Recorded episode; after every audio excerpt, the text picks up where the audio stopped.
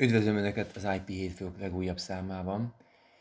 A legutóbbi hangrögzítést követően rendkívül sok érdekes hír került az asztalomra, amelyeket úgy gondolom, hogy most tömbösítve érdemes áttekinteni. Azért tömbösítve, mert a mai nap e, szintén szokás szerint két részre lesz bontva, és egy interjúval, egy beszélgetéssel fog záródni. Egy kicsit több időt szánnánk erre a beszélgetésre, mint a hírek egy, egyesével történő áttekintésére, viszont ha jól számolom az asztalon lévő papírokat, akkor nyolc dologról is beszélnénk, illetve nyolcadik lesz majd az interjú. Az első blokk az nem más, mint az Európai Uniós, illetve nemzetközi, kvázi jogalkotási hírek csokra. Azért mondtam kvázi jogalkotási, mert valójában egyik sem igazán új komplett jogi norma, de a fennálló szellemi tulajdonvédelmi szabályozási környezethez, illetve nagyon-nagyon tágan nézve ahhoz kapcsolódó kérdésekről beszélünk, mint majd látni fogják, az egyik nem is Európai Uniós, és nem is igazából IP, de erősen kapcsolódik ehhez a területhez is. De kezdjük a, a direkt és nagyon-nagyon e, szigorúan vett szellemi tulajdonvédelem és Európai Unió területével ami pedig nem más, mint hogy november 11-én az Európai Parlament elfogadott egy határozatot a szellemi tulajdonvédelmi akciótervről. Hogy pontosak legyünk, már tavaly is elfogadott egy ilyet az Európai Bizottság, ez most az Európai Parlament dokumentuma, és hát tulajdonképpen kijelenthető, hogy egy év múltán jutott oda az Európai Parlament, hogy szintén napirendre vegye azt a kérdést, hogy valójában mivel kellene az Európai Uniónak foglalkoznia a szellemi tulajdonvédelem területén. Ez a dokumentum, amelyet részletesen érdemes áttekinteni, amelyet a blogunk meg is fog tenni, már a kézirat jó esetben készül is, szertágazó természetesen, és a vonatkozó összefoglaló dokumentumok szerint különös tekintettel van a koronavírus jelentette kihívásokra, különös tekintettel van arra, hogy az Európai Unió szellemi tulajdonvédelmi versenyképességét meg kell őrizni, illetve fokozni kell.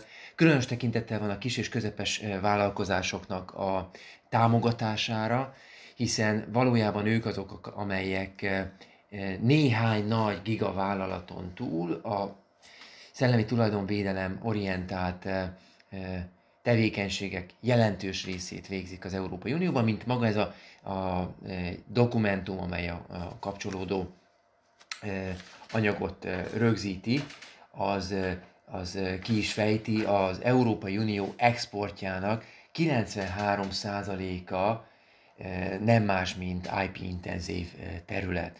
Ami megdöbbentő, még számomra is őszinte leszek, ezt a számot én így eddig nem ismertem. Ami érdekes lehet ugyanakkor az az, hogy természetesen nem csak főbb sarokpontjai vannak ennek a dokumentumnak, mint azon túl, amit már említettem, a hamisítás elleni küzdelem szerepel még benne, vagy az Európai Unió globális szerepvállalásának a, a növelése, illetve a rugalmasság lehetőségének a megteremtése. De maga a dokumentum olyan varázsszavakat is tartalmaz, mint hogy nagyon fontos lenne, hogyha az Európai Uniós tagállamok a CDSM irányelvet most már végre átültetnék, hiszen ez azért eh, mind a mai napig nem túl sok tagállamban valósult meg. Nagyon sok országban zajlanak ugye az előkészületek, de nem mindenhol valósult ez még meg. Épp a napokban tettünk közzé egy rövid hírt, a, illetve hát annyira végül is nem volt ez rövid, a Clover Copyright blogon négy ország implementációs tapasztalatairól. Ezt is belinkelem majd a blogon, aki érdeklődik a 17-es cikk nemzeti átültetéseinek modelljei iránt az, ez, az ezt a rövid hírt esetleg e, olvassa. De olyan anyag is olvas, olyan megjegyzés is olvasható ebben a, az action planben, ami engem teljesen meglepett, és nagyon izgalmas e, lehetőségeket teremthet egyébként, ami pedig nem más, mint hogy rögzíti a dokumentum, hogy a szerzőség és a szerzői jogi tulajdoni viszonyok harmonizációjának a hiánya eltérő nemzeti megoldásokat szülhet a mesterséges intelligencia által támogatott tartalomfejlesztések világában. Hoppácska, most azt mondja az Európai Parlament, hogy talán érdemes lenne fontolóra venni, hogy a szerzőség fogalmát harmonizáljuk, és ha már hozzáteszi azt az EP, hogy ez azért fontos, mert akkor az AI vonalú nemzeti szabályozások divergensek lesznek, akkor ezzel nem mást akar mondani a jogalkotó, mint hogy jó lenne bevonni a szerzőség fogalmába az AI Assisted work koncepcióját. Ha ez a szillogizmus helytálló, akkor óriási reformok elé is nézhetne az Európai Unió szerzőjoga. Ha már AI egyébként, akkor egy kicsit elkanyarodva egyetlen egy rövid hír elejéig az Európai Uniótól, az UNESCO is nagyon fontos lépést tett előre, a mesterséges intelligencia etikai szabályozási környezetének megteremtése eh, irányába. Ugyanis az, UNESCO, ami ugye az ENSZ egy szakosított eh, szervezete, eh, néhány nappal ezt megelőzően, maga a hír, amit olvastam, az november 25-i, gyakorlatilag megfogalmazta azt a dokumentumot, amely a mesterséges intelligenciával kapcsolatos jogi szabályozások közös értékeit és elveit határozzák meg.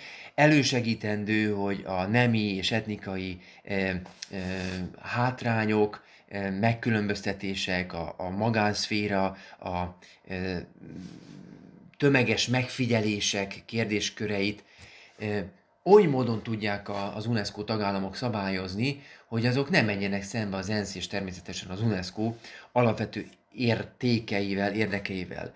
Maga a dokumentum természetesen nagyon fontos, és az egyik, ha nem a legmagasabb szintű norm, hát előkészítő normatív anyag, amihez még egy nagyon érdekes alpont tartozik, ugyanis maga a, a hír, ami ehhez kapcsolódik, negyedik pontjában említi, hogy a bármiféle AI szabályozásnak kiemelt figyelmet kell szentelnie a környezetvédelmi e, körülményekre.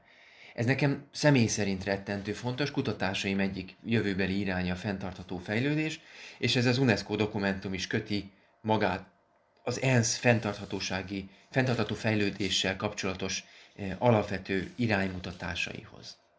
De térjünk vissza egy pillanatra az Európai Unióhoz, és két nagyon fontos dokumentumhoz. Jogalkotási vonalon haladjunk egy kicsit tovább, azzal, hogy még mindig nincs kész norma, viszont amennyiben jól látom, november 25-én szintén ez egy nagyon fontos nap lehetett, az Európai Unió tanácsa közzétette az egyhangulag elfogadott javaslatát, ami a Digital Services Act, vagyis tulajdonképpen az elektronikus kereskedelmi szabályozás reformjára vonatkozó normaanyag saját változatát. Ez a saját változat nyilván azt jelenti, hogy a korábban a bizottság által előkészített és hát tulajdonképpen egy évvel ezelőtt közzétett anyaghoz szorgalmasan hozzáírtak, eh, kiegészítették számos ponton, nem mindenhol. A főbb sarokpontok, hogy a, a, a érdekes kifejezés online keresőmotorok, hát nyilván el lehet hagyni az online, mert a keresőmotorok csak online léteznek, de mindegy, a keresőmotorok szabályozására is fókuszálna az Európai Unió tanácsa, a fiatalkorúak online védelmét erősíteni. Nagyon-nagyon fontos új kötelezettségeket írni elé az online piaszterek és a kereső motorok számára, valamint a, a nagyon nagy méretű online platformok, ezek a nagyon érdekes VLOPSok, vagyis a Very Large, very large Online platformoknak a vonatkozásában szigorúbb szabályozásokat hozna.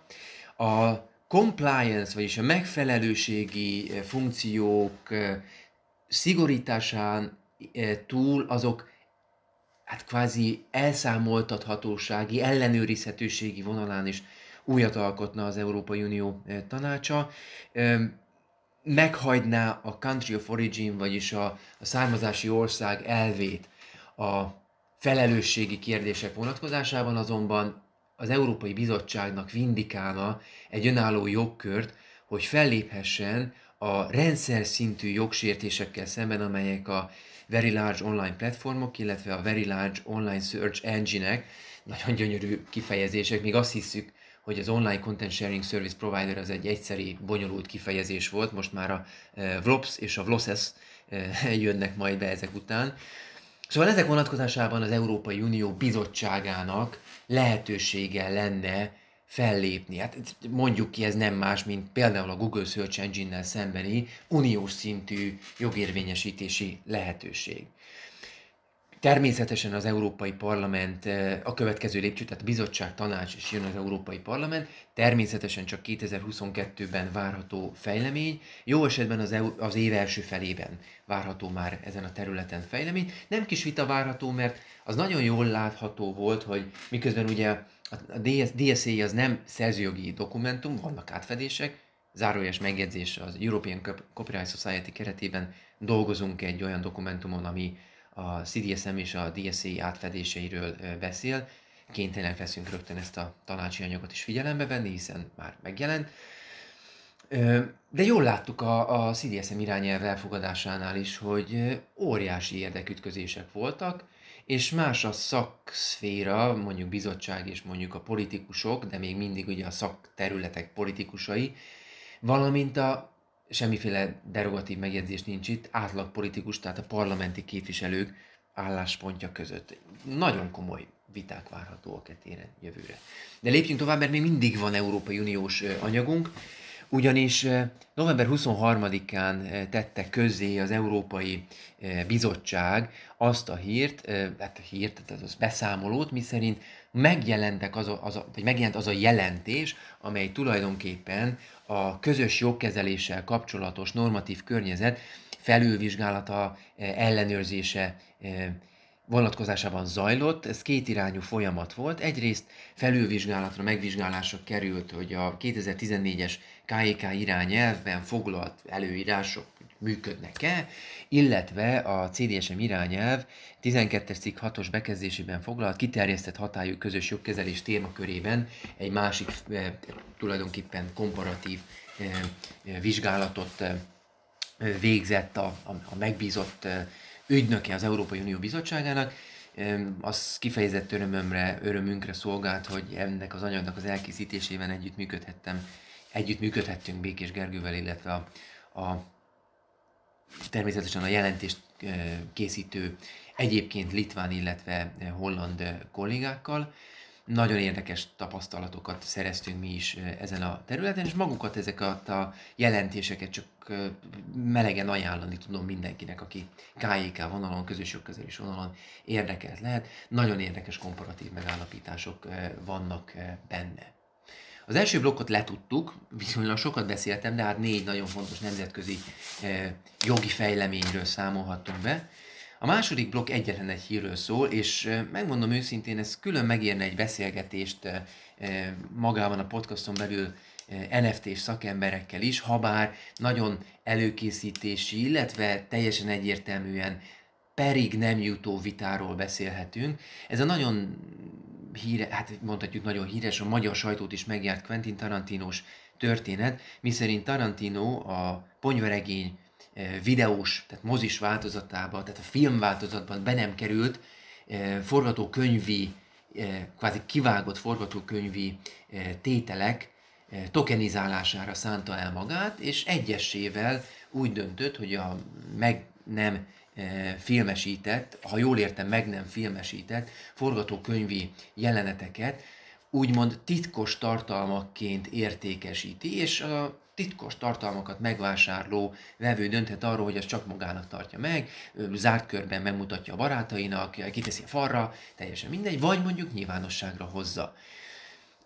Fantasztikus kreatív ötlet egyébként, már nem csak azért, mert a ponyvaregény talán, a, na jó, ebben nem menjünk be, hogy kinek melyik filmje tetszett a legjobban eh, Quentin Tarantinónak, de természetesen szerintem vitán felül az egyik legjobb alkotása, kultikus filmé vált, és hát minden jelenetét idézik az emberek, még ma is. Vajon mi maradt ki, ezt föltehetjük eh, eh, átlagos, de elvakult rajongóként is. Óriási ötlet. Na, a Miramax egyből ráugrott a történet, és beperelte egy 68 oldalas keresett levélben jó, az egy dolog, hogy két, kettes sortával van írva, stb. Tehát ez, hogy most egy, milyen hosszú ez egy mellékkörülmény. Egy nagyon hosszú keresett levélben kifejtette, hogy Quentin Tarantinónak ilyen joga nincsen. Ezt nem tehette volna meg, különböző, hát mondhatjuk úgy értelmezési módszerek segítségével a Miramax úgy gondolja, hogy ezek a, ezek a forgatókönyvi részletek nem egyenlőek az amerikai szerzőjogi terminológiával nézve publikációs, hát kvázi első nyilvánosságra hozatali joggal, ami Amerikában nem, maga, nem személyes szűződő jog, hanem egy vagyoni jog, hanem ettől kívülálló értékesítési tevékenység. Ez azért fontos, mert a Tarantino Miramax szerződés elvileg azt tartalmazza, hát elvileg, hiszen ez egy szerződés, amiről nem biztos, hogy nekünk tudni kellene, elvileg azt tartalmazza, hogy Tarantino megtartotta a publikációs jogot. De most a Miramax úgy érvel, hogy azt ugyan megtarthatta, de most nem publikálja az NFT értékesítésével, mert ez egy egy tételes közzététel, a publikáció pedig nyilvános értékesítés, magyarul nagyobb számokban. A nyilvánosság bármely tagja, bárhány tagja hozzáférhet ehhez a tartalomhoz. De most tokenek esetén ez nem biztos, hogy legalábbis az első értékesítésnél értelemszerűen nem biztos, hogy így van, hanem egy ember, vagy mondjuk persze egy vevő, ami lehet egy kockázati tőkebefektető is egyébként, veheti ezt meg. Természetesen Tarantino ügyvédje hát egyből jelezte, hogy ez, ez nettó butaság, hogy finoman fogalmazzak. Teljességgel biztos vagyok abban, hogy ez az ügy nem fog eljutni bíróságig, és a felek világosan meg fognak egyezni. Én ebben a pillanatban úgy gondolom, hogy Miramax elvetélt kísérletet tett arra, hogy ezt a e, tokenizálást e, Tarantino, hát nyilván menedzsmentje e, megvalósítsa. Ugyanakkor maga a hír azért giga érdekesség, mert legjobb tudomásom szerint ez az eddigi, úgymond legmagasabb szintig jutó jogvita, tehát már keresett levélig jutó jogvita. Izgatottan várjuk a fejleményeket. Már csak azért is, mert az NFT-k nem, biztos, hogy nem eh, egy nyári eh, szenzációt jelentenek majd. A jövő évben is sokat fogunk erről a kérdésről hallani. A harmadik blokk eh, a mai napra általában véve szórakoztatóipar.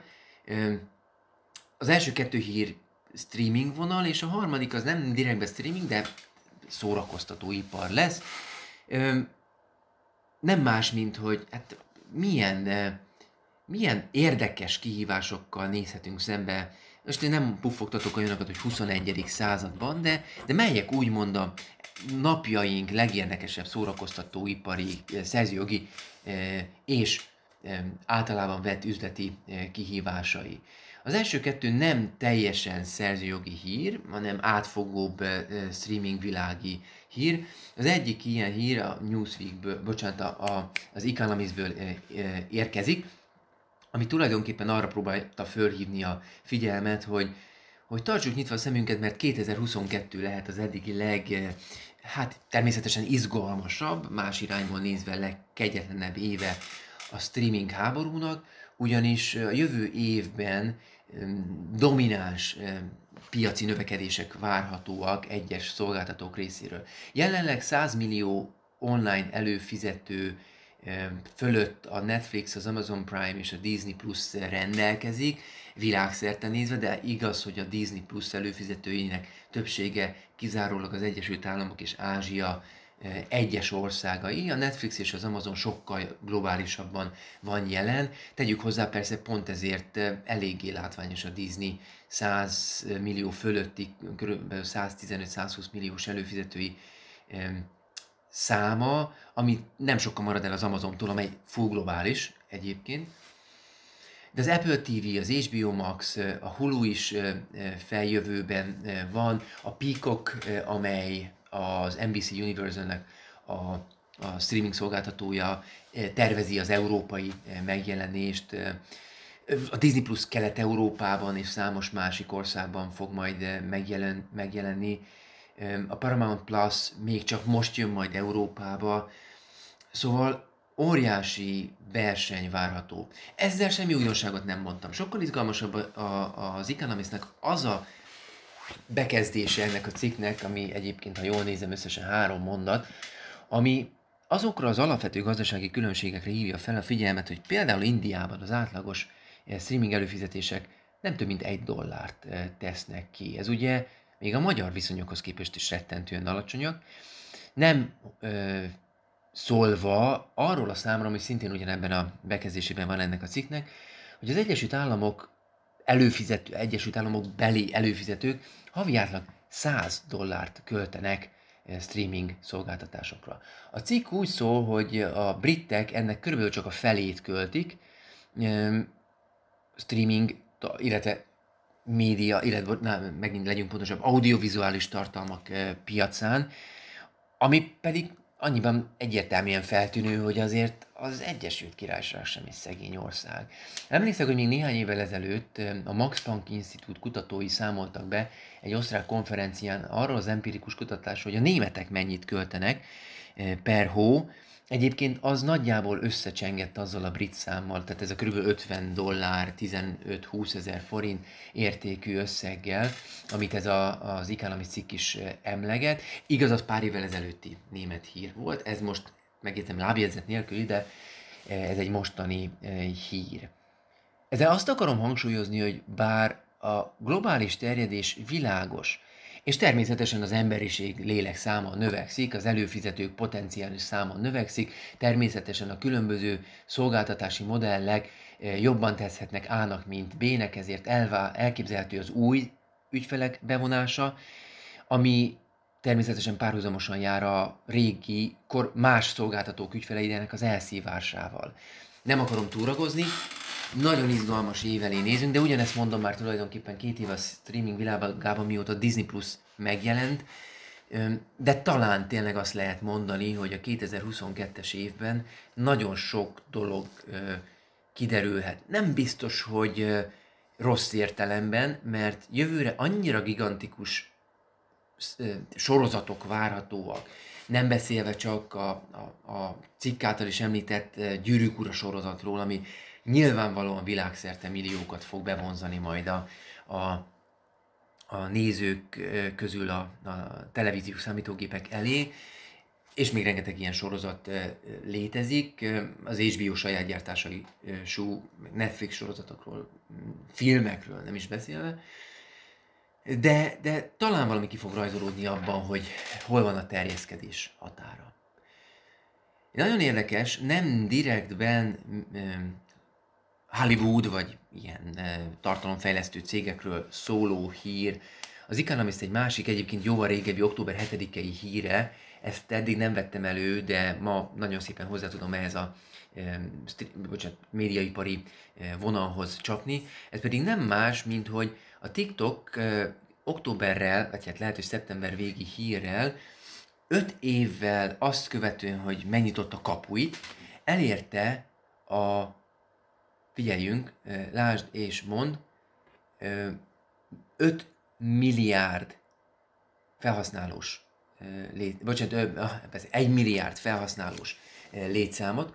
5 év alatt érte el ezt a számot úgy, hogy a hasonlóképpen 1 milliárdos felhasználói bázist a Facebooknak még 8,6 évig, a YouTube-nak és a WhatsApp-nak 7 évig, az Instán, Instagramnak, az Instának 7,7 évig tartott. Másként megfogalmazva, az emberek határozottan ráugrottak a rövid videós tartalmakra. Megint más kérdés, hogy természetesen a Facebook 2004-ben jelent meg, amikor az internet még teljesen más volt, 16-ban jelent meg a TikTok, addigra a Facebook már bőven túl volt a, a, a, az 1 milliárdon, ma pedig már hát tulajdonképpen a Facebook 3 milliárdot verdesi. De megint másként megfogalmazva a social media világában rettentő gyorsuló trendek figyelhetőek meg a piac té, piaci térnyerés vonatkozásában. Maga ez az Economist cikk ugyanakkor nem vizsgálja azt az igazi kérdést, hogy mondjuk a szolgáltatások elhalása mivel járhatna. Bocsánat, mennyi idő alatt valósulhatna meg. Mert ez óriási jelentőségű kérdés lehet. A Facebooknak a, a világát, az Insta, a Twitter, a TikTok és sok minden más vélemény megosztó platform jelentősen háttérbe képes tolni. Minél nagyobbra nő egyébként egy szolgáltató, annál több kihívás és veszély, szivárogtatás és közösségi megvetés, stb. elé nézhet. Megint másként megfogalmazva, nem tudom, hogy a Facebook elhalása ugyanolyan idézőjelesen lassú lesz mint ahogy az első milliárd elérése volt, tehát 8,6 év alatt fog-e egy milliárd ha, fogyasztót veszíteni a Facebook, ha majd túljut a zenitjén. De azt akarom ezzel mondani, hogy az sem olyan biztos, hogy a TikTok ne hal el ugyanilyen gyorsan, mint amilyen gyorsan megjelen. Rendkívül érdekes a közösségi médiának a, a, az életciklus úgymond gyakorlata. Ezt nálam képzett emberek természetesen kutatják. És nagyjából a rövid hírekről ennyi, még egy rövid hírünk van, de én erről úgy gondoltam, hogy interjút fogok készíteni, és a mai nap második részében Békés Gergelyel, az előadó művészi jogvédi iroda jogtanácsosával fogunk beszélgetni arról a nagyon érdekes Taylor Swift hírről, miszerint oly módon, hát nem nagyon szeretem a, a, a ilyen hírverő címeket, de így szól a hír, amelyről, amelyből kiindulunk a Telexről szerzett hír, így szól címében, hogy Taylor Swift parád és bosszút áll azokon, akik tudta nélkül eladták a zenéit. Na most az, hogy ez ténylegesen helytálló címe, erről majd akár beszélgethetünk is a Gergővel, de mi inkább a jogi hátterét kívánjuk áttekinteni. Ahogy szoktam mondani önöknek, néhány másodperc múlva kezdjük az interjút, nekem még pár perc, amíg a Gergővel fölállítjuk itt a, a, az online beszélgetési felületünket, és belevágunk a riportba. Nos, tehát akkor hamarosan egy interjú következik. És ahogy azt a podcast előző részében néhány másodperccel ezelőtt említettem, a mai felvételünk második részében egy interjú következik, amelyre kiváló kollégám Békés Gergely, az előadó művészi jogvédő iroda jogi képviselője, ügyvéd fogadta el a meghívásunkat. Szervusz Gergő! Szervusz Péter, én is köszöntöm, köszöntöm a hallgatókat. Nagyon szépen köszönöm, hogy elfogadtad a meghívásunkat, amire apropóként egy amerikai hír szolgál, ami pedig nem másról szól, mint hogy korunk egyik legismertebb előadója, eh, szerzője, Taylor Swift, úgy döntött, hogy eh, életének korai fázisából származó eh, első albumáról a dalokat újra rögzíti. Ennek az elsőleges oka az volt, hogy a kiadó, aki a kiadói jogokat ezekre az albumokra sok-sok évvel ezelőtt megszerezte, egy tulajdonképpen olyan személynek adta tovább a jogokat, akit Taylor Swift nem igazán kedvel. Viszont egy általános tendenciáról is szól ez a kérdéskör, ugyanis a kiadói jogok értékesítése olyan egy jó ideje érzékelhető jelenség az amerikai zeneiparban. Gergő, téged arra kértelek, hogy együtt beszélgessünk már, fejtsük már meg ennek a konkrét hírnek, illetve ennek a jelenségnek a szerző jogai, szerző jogi előadóművészi eh, vetületeit. Most elsőként azt kérdezném tőled, egyfajta hát, naív beszélgető társként, hogy szerinted miről is szól ez az egész ügy? Érdemes szerintem ezt az ügyet két nagy blokkra bontani, ennek van egy szerzőjogi, meg van egy legalább egy üzleti része. A szerzőjogi része, előadóművészi jogi része viszonylag egyszerű, Taylor Swift, szerzője, előadója ezeknek a daloknak, akiket a korábbi kiadójával kötött megállapodások nem korlátoznak abban, hogy milyen új felvételeket készít, és még csak abban sem korlátoznak, hogy ezek a felvételek tartalmukat tekintve megegyeznek egy korábban felvett hangfelvétellel vagy sem, úgy dönt, hogy reprodukálja a korábbi felvételeket, a stúdióba vonul, és arra törekszik, hogy tulajdonképpen hangról hangra újra készítse a sok-sok évvel ezelőtt elkészített felvételeket. Ez szerzőgi szempontból teljesen tiszta, hiszen ő szerzője, előadója ezeknek a felvételeknek, a harmadik zenei jogosult a kiadó is, ebben az esetben Taylor Swift maga, tehát minden teljesen ö, rendben lévőnek látszódik első meg második ö, nekifutásra is. Van azonban egy üzleti része is ennek a kérdéskörnek. Ez az üzleti rész aként fogalmazható meg, hogy akkor, amikor a felvételek első nekifutásra elkészültek, az eredeti kiadó gondozásában, akkor ez az eredeti kiadó egy jelentős anyagi befektetést eszközölt, ez a befektetés részint a felvételek elkészítésével közvetlenül összefüggő költségek fedezésére irányult, tehát stúdiót bérelt, zenészeket állított rendelkezésre, és van a költségeknek egy olyan része, amit a felvételek népszerűsítésére fordított a kiadó, vagyis reklámra, marketingre fordított. Akkor, amikor a felvételeket újra készíti Taylor Swift, akkor tulajdonképpen nem tesz mást, mint egy helyettesíthető termékkel konkurenciát állít a korábbi kiadó termékeinek, Ráadásul ez a helyettesíthető termék a hétköznapi emberek jelentős szá részére megkülönböztethetetlen az eredeti terméktől, és ezzel tulajdonképpen azt kockáztatja, hogy az e-, eredeti befektetés megtérül-e, vagy legalábbis olyan további hasznot hoz-e az eredeti kiadónak, mint amire ő akkor számított, amikor ezt a befektetést eszközölte. Ez a része szerintem egy külön mise, és külön érdekes ezzel, érdemes ezzel a, a, a részlettel foglalkozni. Ez, ez nem hófehér az én érzésem szerint, ez a megközelítés. Már csak azért is izgalmas egyébként ez a terület, mert te itt konkrét számokat nem ír, említettél. Az egyik alapul fekvő hír, amiből a mai interjúra készültünk, az azt jelölte meg, hogy a Taylor Swift első hat albumáról beszélünk itt. Ezt a hat albumot körülbelül 300 millió dollárért vette meg a sorban utolsó szereplője ennek a, ennek a szituációnak, ami azért nem csekély összeg, és ugyanez a hír rögzíti azt, hogy a különböző streaming oldalakon körülbelül háromszor többen hallgatják az új felvételeit Taylor Swiftnek, mint az eredeti. Tehát ez valóban egy, egy igazi versenyt képez. Nagyon szépen összefoglaltad a szerzői előadói részét ennek a kérdésnek. Egy olyan következő lépcsős kérdést kell, hogy föltegyek, hogy szerinted, amit itt most Taylor Swift tett, és, és példaként bemutatott, az követett, követhető példa lesz-e, vagy másként megfogalmazva a kérdést, nem fognak-e a major kiadók erre azonnal reagálni, vagy tudnak-e egyáltalán reagálni arra, hogy a szerzők, előadók nehogy véletlenül kiátszhassák az eredeti megállapodásokat. Nem újdonság, amit itt most látunk, legfeljebb ennek a nagyságrendje az újdonság. Az egyáltalán nem ritka, hogy bizonyos dalokból újabb és újabb verziók kerülnek a nyilvánosság elé, és ezek párhuzamosan élik az életüket egyébként nagyon hagyományosan. Hogy mondjak egy nagyon hétköznapi példát, nagyon sok zenekar készít a stúdióverziót követően, a stúdióverzió népszerűségét meglovagolva olyan koncertverziókat, amik tartalmilag sok tekintetben hasonlítanak az eredeti változatra, és azt tapasztaljuk, hogy ezek a másodlagosan elkészített, az eredetire nagyon hasonlító, de azzal mégsem teljesen azonos hanganyagok a megjelenésüket követően az eredeti verziót is meghaladó népszerűséget tudnak mutatni, és aztán pedig szépen lassan ez a népszerűség elkopik, és a rádiók, a streaming szolgáltatók továbbra is az eredeti verziót fogják elsősorban a közönség számára kínálni.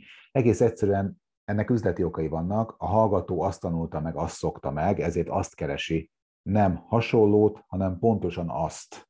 Nem véletlen, hogy viszonylag sok neves előadó a színpadon is hangról hangra reprodukálja a stúdiólemezen feljátszott művet tulajdonképpen, mert a közönsége nem hasonlót, hanem pontosan azt akarja hallani. Tehát nem egy új jelenségről beszélünk, ami ebben az ügyben újdonság, az a nagyságrend, hogy egy világszerte topligás versenyző, elnézést a csúnya hasonlatért, ö, kifejezetten a kiadóval való rossz viszonya miatt élt ezzel az eszközzel, de hát azért erre is láttunk korábban már példát. Pontosan tudjuk a zeneiparból, hogy amikor Frank Zappa beszorult időben, és le kellett adni a, a teljes lemezét az akkori megállapodása szerint a kiadóval, akkor egyszer csak följátszotta azt a hangfelvételt a lemez utolsó nótájaként, ami egyébként csak csöndet tartalmazott, a 344 című